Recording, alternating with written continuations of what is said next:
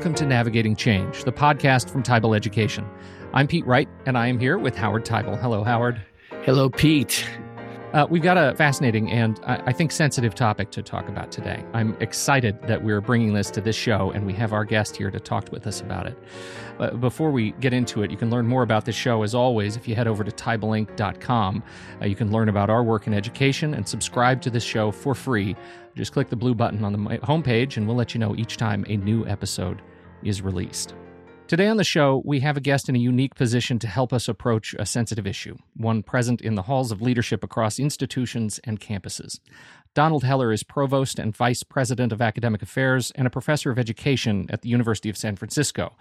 There, he's responsible for the university's five schools, libraries, academic affairs, student life, enrollment management, online programs, international relations, including community outreach for the university's nearly 11,000 students, 1,200 faculty, and 1,000 staff. Before USF, Dr. Heller served in positions as professor of education at Penn State University and then dean of the College of Education at Michigan State University. And it is with the perspective of his experience at those two institutions that he penned After Michigan State Could We Be Next?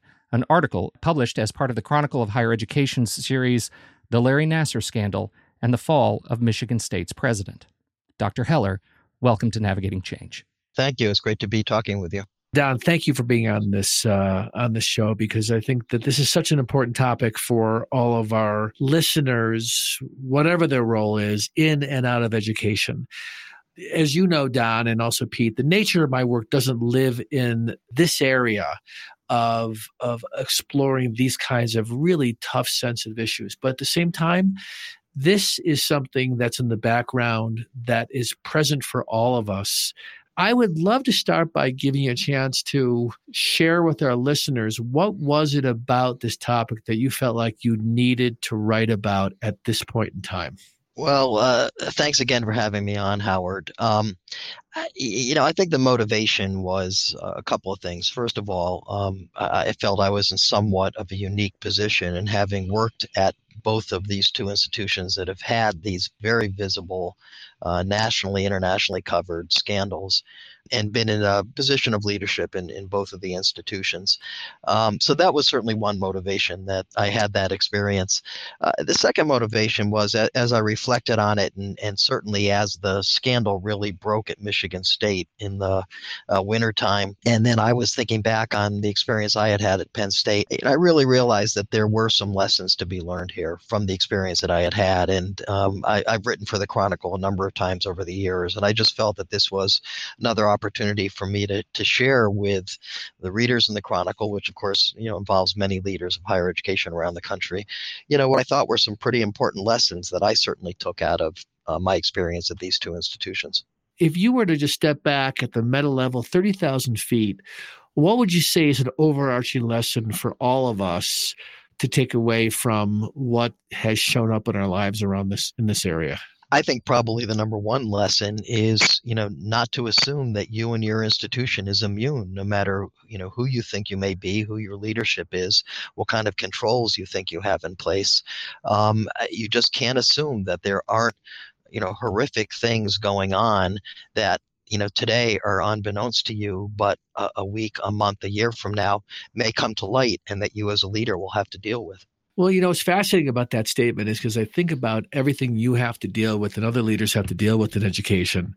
And to put ourselves in a situation where we keep ourselves open to the unthinkable, that's something from a human perspective, we, we, we actually don't want to go there. It seems to me that our bias is almost naturally to say that can't happen here right? This idea of confirmation bias that we believe that you know your comment was great in this where you said you know we'll do all the trainings. That should be sufficient. We have all the right policies. We'll articulate the values.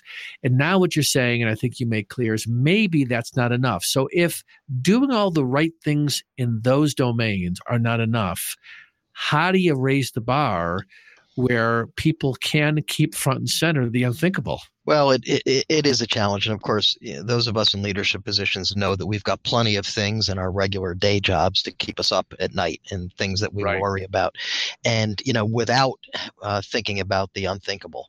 Um, so, you know, of, of, course, none of us are going to sit here on a day to day basis and, uh, and, and uh, worry about whether something as horrible as what Larry Nassar was doing or uh, at Michigan State or Jerry Sandusky at, at Penn State you know, on a day-to-day basis, we're, we're certainly not going to be sit here worrying that we're going to get the phone call that something like that has been discovered.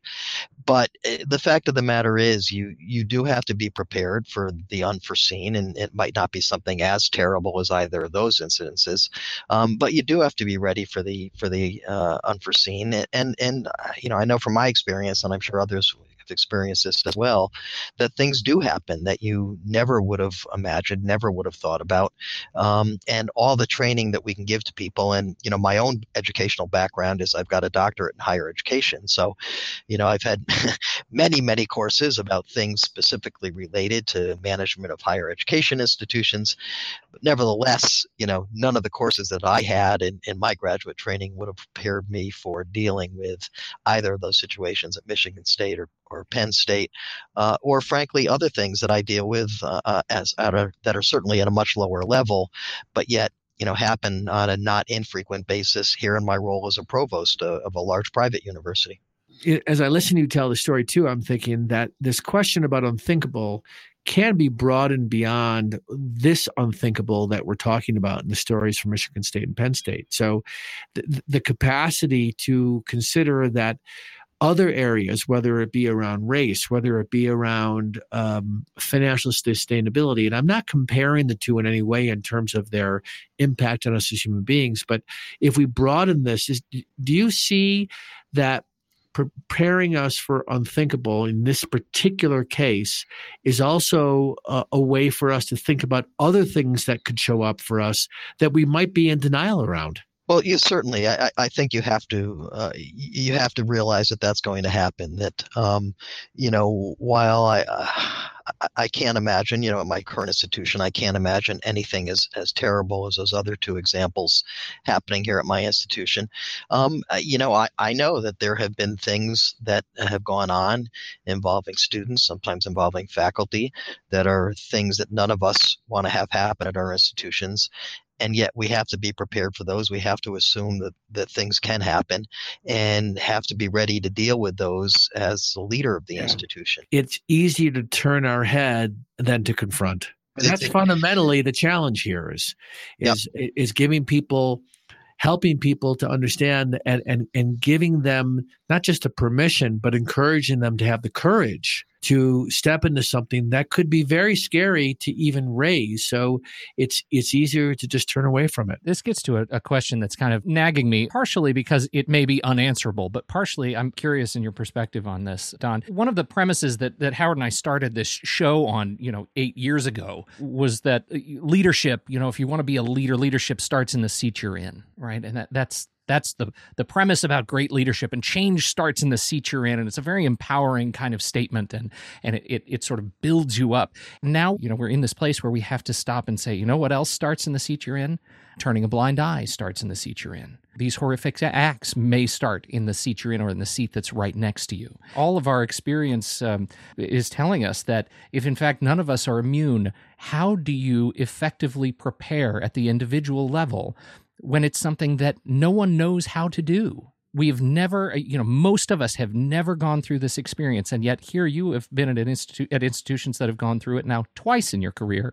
How do you effectively prepare people who have never been able to rationalize that this could happen to them? You know, Peter, I don't think you you can um, really prepare people adequately for these kinds of things. And and the reason I say that is that if you think about um, two of the individuals involved uh, at, at, Michigan State and Penn State, and that's the presidents of the two institutions.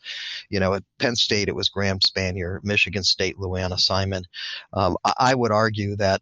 Um, both of them were among the most well respected, well known uh, public university presidents um, at the time of time of their downfalls. Um, you know, Graham had had um, a great deal of experience. He was very well connected, very well respected nationally as the leader of Penn State. Um, and the same thing could be said about Lou Anna Simon at, at Michigan State. And, you know, that one of the lessons I, I, I, take from this is, you know, if you think back to um, Watergate, and I was a, um, uh, call myself a tween at the time of uh, Watergate. And, you know, what was it that got Richard Nixon in, in trouble? It wasn't the break in at the Watergate office building itself, it was the cover up. Mm-hmm. And I think if you think back on, on what's happened at Michigan State and Penn State, you know, it, it wasn't direct actions that um, both Graham Spanier took and, and Lou Anna Simon took that got them in trouble and ultimately led to their downfall. It was their inability to see the, the nature of the actions that were going on in their campuses and respond appropriately to those actions.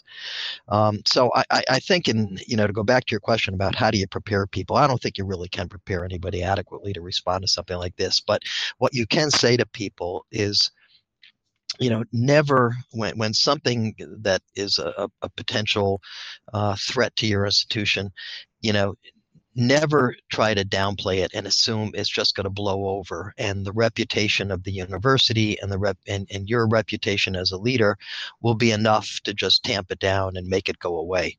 Um, I, I, think that the reality is no matter how well respected the leader is no matter how res- well respected the institution is when something like this happens you have to react appropriately and recognize the threat to the institution certainly the threat to individuals whoever those stakeholders are and constituents of the institution are, and the threat to your own position as a leader. And don't underestimate how threatening this can be. So, as listening to you talk, I'm thinking about your choice to pen this commentary.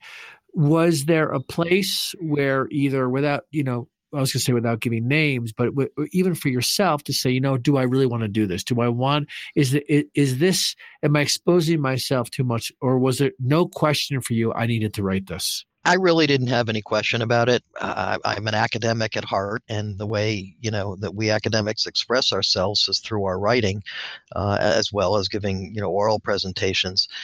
So I, I, never really questioned whether I should write about this. And again, because I, I, had somewhat of a unique perspective, you know, first of all, very personally, it was yeah. somewhat cathartic to be able to write about this and share uh, the story with people beyond my relatively close circle of friends and colleagues who knew the, right. you know, the experiences I had had. So certainly from personal standpoint was cathartic. I, uh, but again, I you know as I said earlier, I, I believe that I, I, had information and some lessons that I think would be helpful to other leaders, and, and felt that because of that I could share it through uh, through the Chronicle one of my big takeaways as I read this a couple times was your willingness to put yourself in the center of being a human being like the rest of us, that you are not immune, that in all of these stories, it's not like you went into this saying that I'm above this and I know, you know, it's not that you saw it coming, but that you knew that others need to take this seriously. Whereas, where I think what you did was you humanized the conversation to say, listen, I have this role at this institution, these prior ones, and I haven't seen these coming. So I am not going to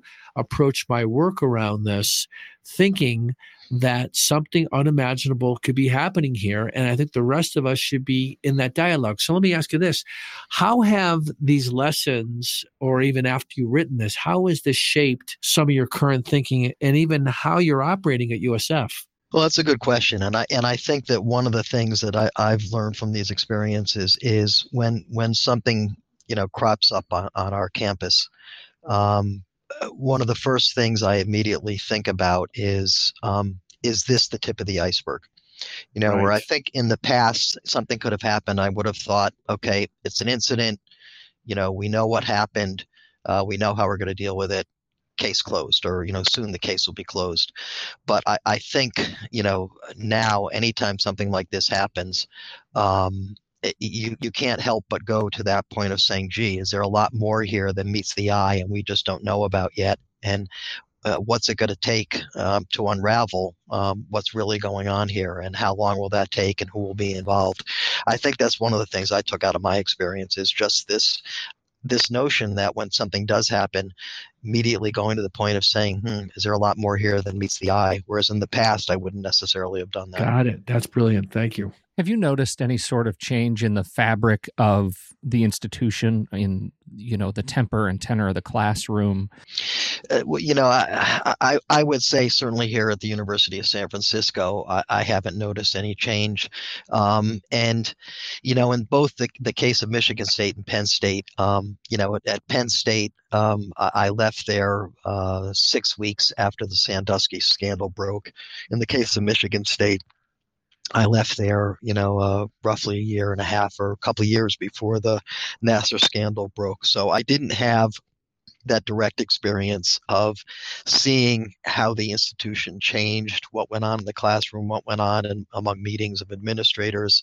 Um, what you know, what I do have is a lot of a lot of friends and colleagues who are still at both institutions, and I've had many conversations with them about how this has affected their lives and the lives of their students and the lives of their faculty members at the institutions. And, and I can tell you from those conversations that it has had a, a profound effect on the institutions and the way they, both faculty and staff and students, think about these kinds of issues. They, it gets talked about in the classroom, it gets talked about in meetings, um, and it, it's probably not fair to say that it becomes all consuming, but I think, um, you know, particularly at Michigan State right now, given the timing, this is weighing so heavily on everybody there that um, it, it's just affected almost every aspect of institutional life.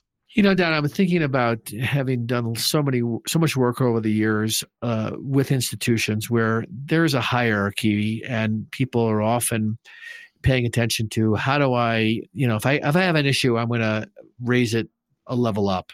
You know, so in this case, if we think about if you're a coach, you're going to raise it to your athletic director. If you're a faculty member, you're going to raise it to your dean.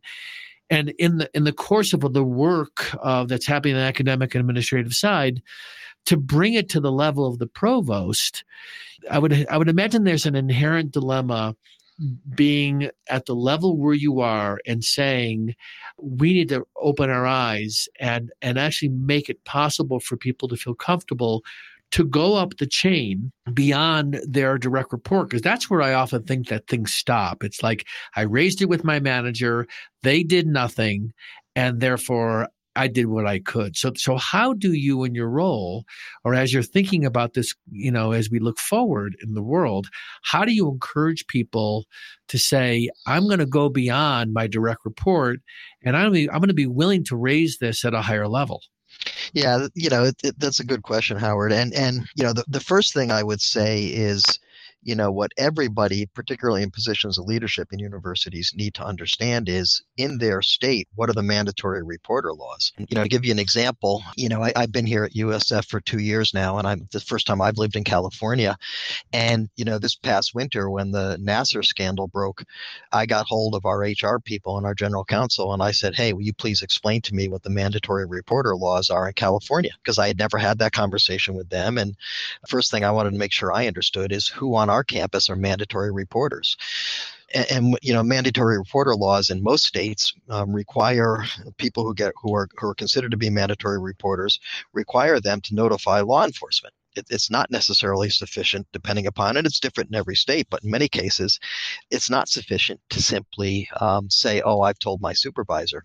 You know, depending upon your status, depending upon the state, you may be required, and depending upon the what what occurred, you know, you may be required to make a direct report to law enforcement or child protective services or whomever, and and people need to know that, and we as employers need to make sure that we're notifying any of our employees who do fall under mandatory reporter laws that they are covered and what their responsibilities are.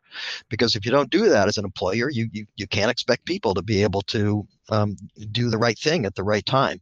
So, you know, that's an example where you know, first and foremost, let's make sure everybody understands what their obligations are under the law. You know, to get back to your question about, you know, what is sufficient internally in terms of reporting within the organization, I would hope that in, in my organization, we would engender a culture that people, when they, um, you know, discovered something untoward that was happening, that they would have an obligation and they and they would recognize that obligation ethically and morally to do more than say, well, I informed my supervisor, so that's all I had to do. Uh, what I would like them to, to, to have a culture of is you know, yes, I inform my supervisor, but I want to make sure that the right thing gets done. And beyond just my supervisor, the right individual or individuals gets notified. And, you know, so that would mean an employee might, you know, follow up and ask a question and say, hey, you know, Tom, I, I told you about this. Uh, I know you can't necessarily share all the details, but I just want to know is, is somebody dealing with this? Yeah. So I think that's the kind of culture I would hope we would have in our institution that, that people would really care about this, care about the potential victims and and care enough to ask questions until somebody yeah. said, "Okay, stop. That's not your role. It's being, you know, That's we're, right. taking care of it."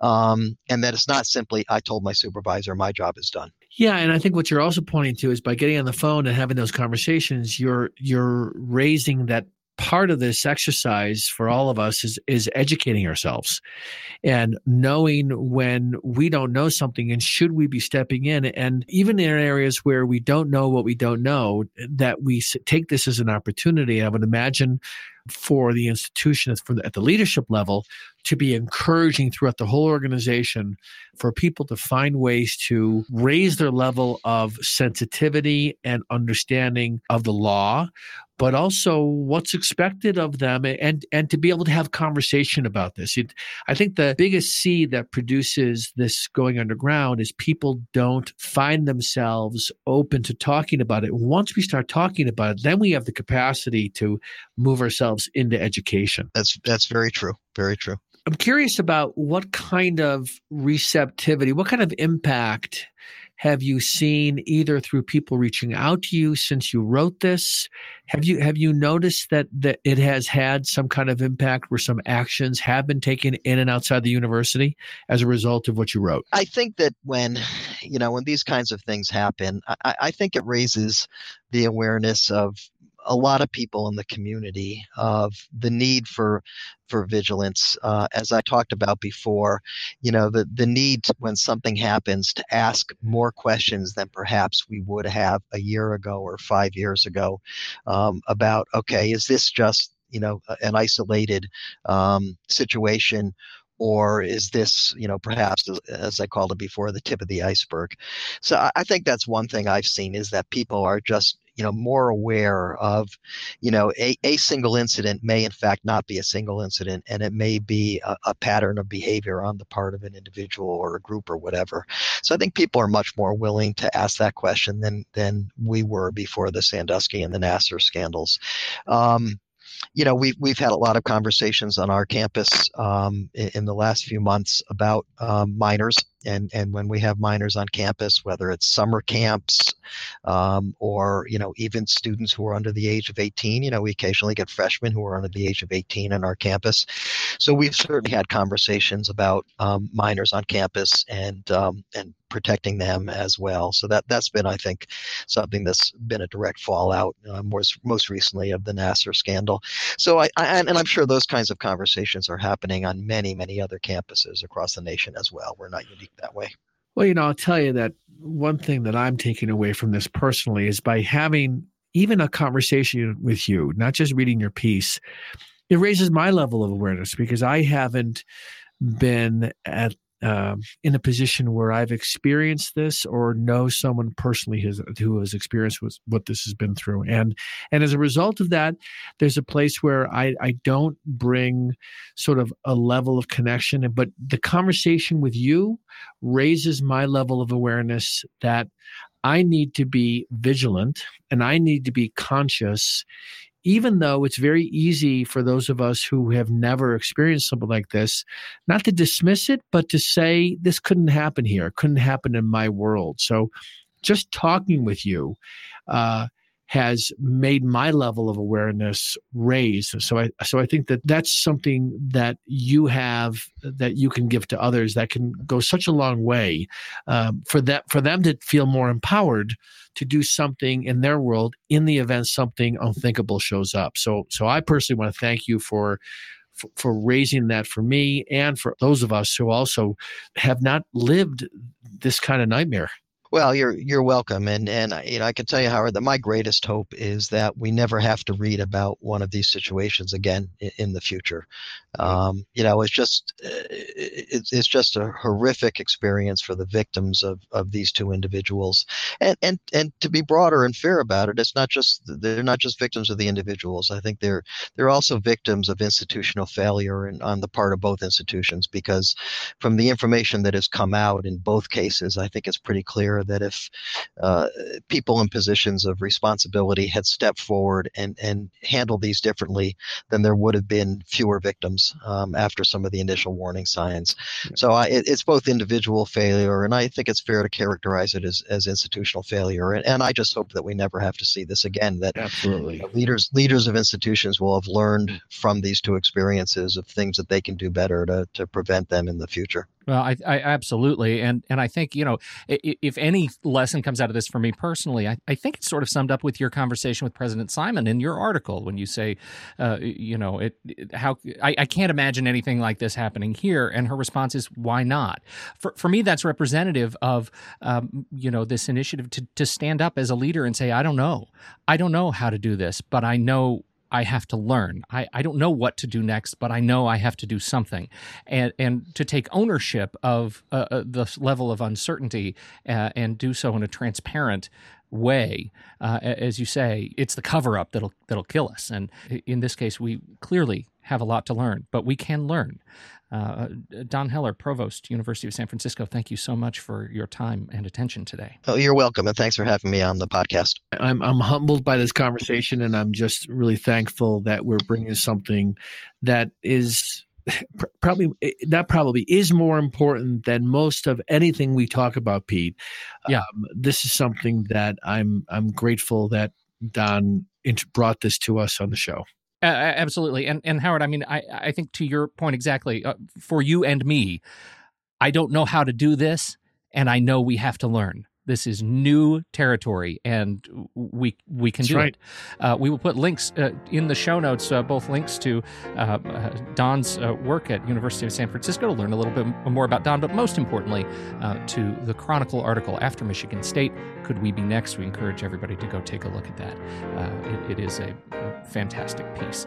on behalf of Don Heller and Howard Teibel, I'm Pete Wright, and we will catch you next time right here on Navigating Change the podcast from Teibel Education.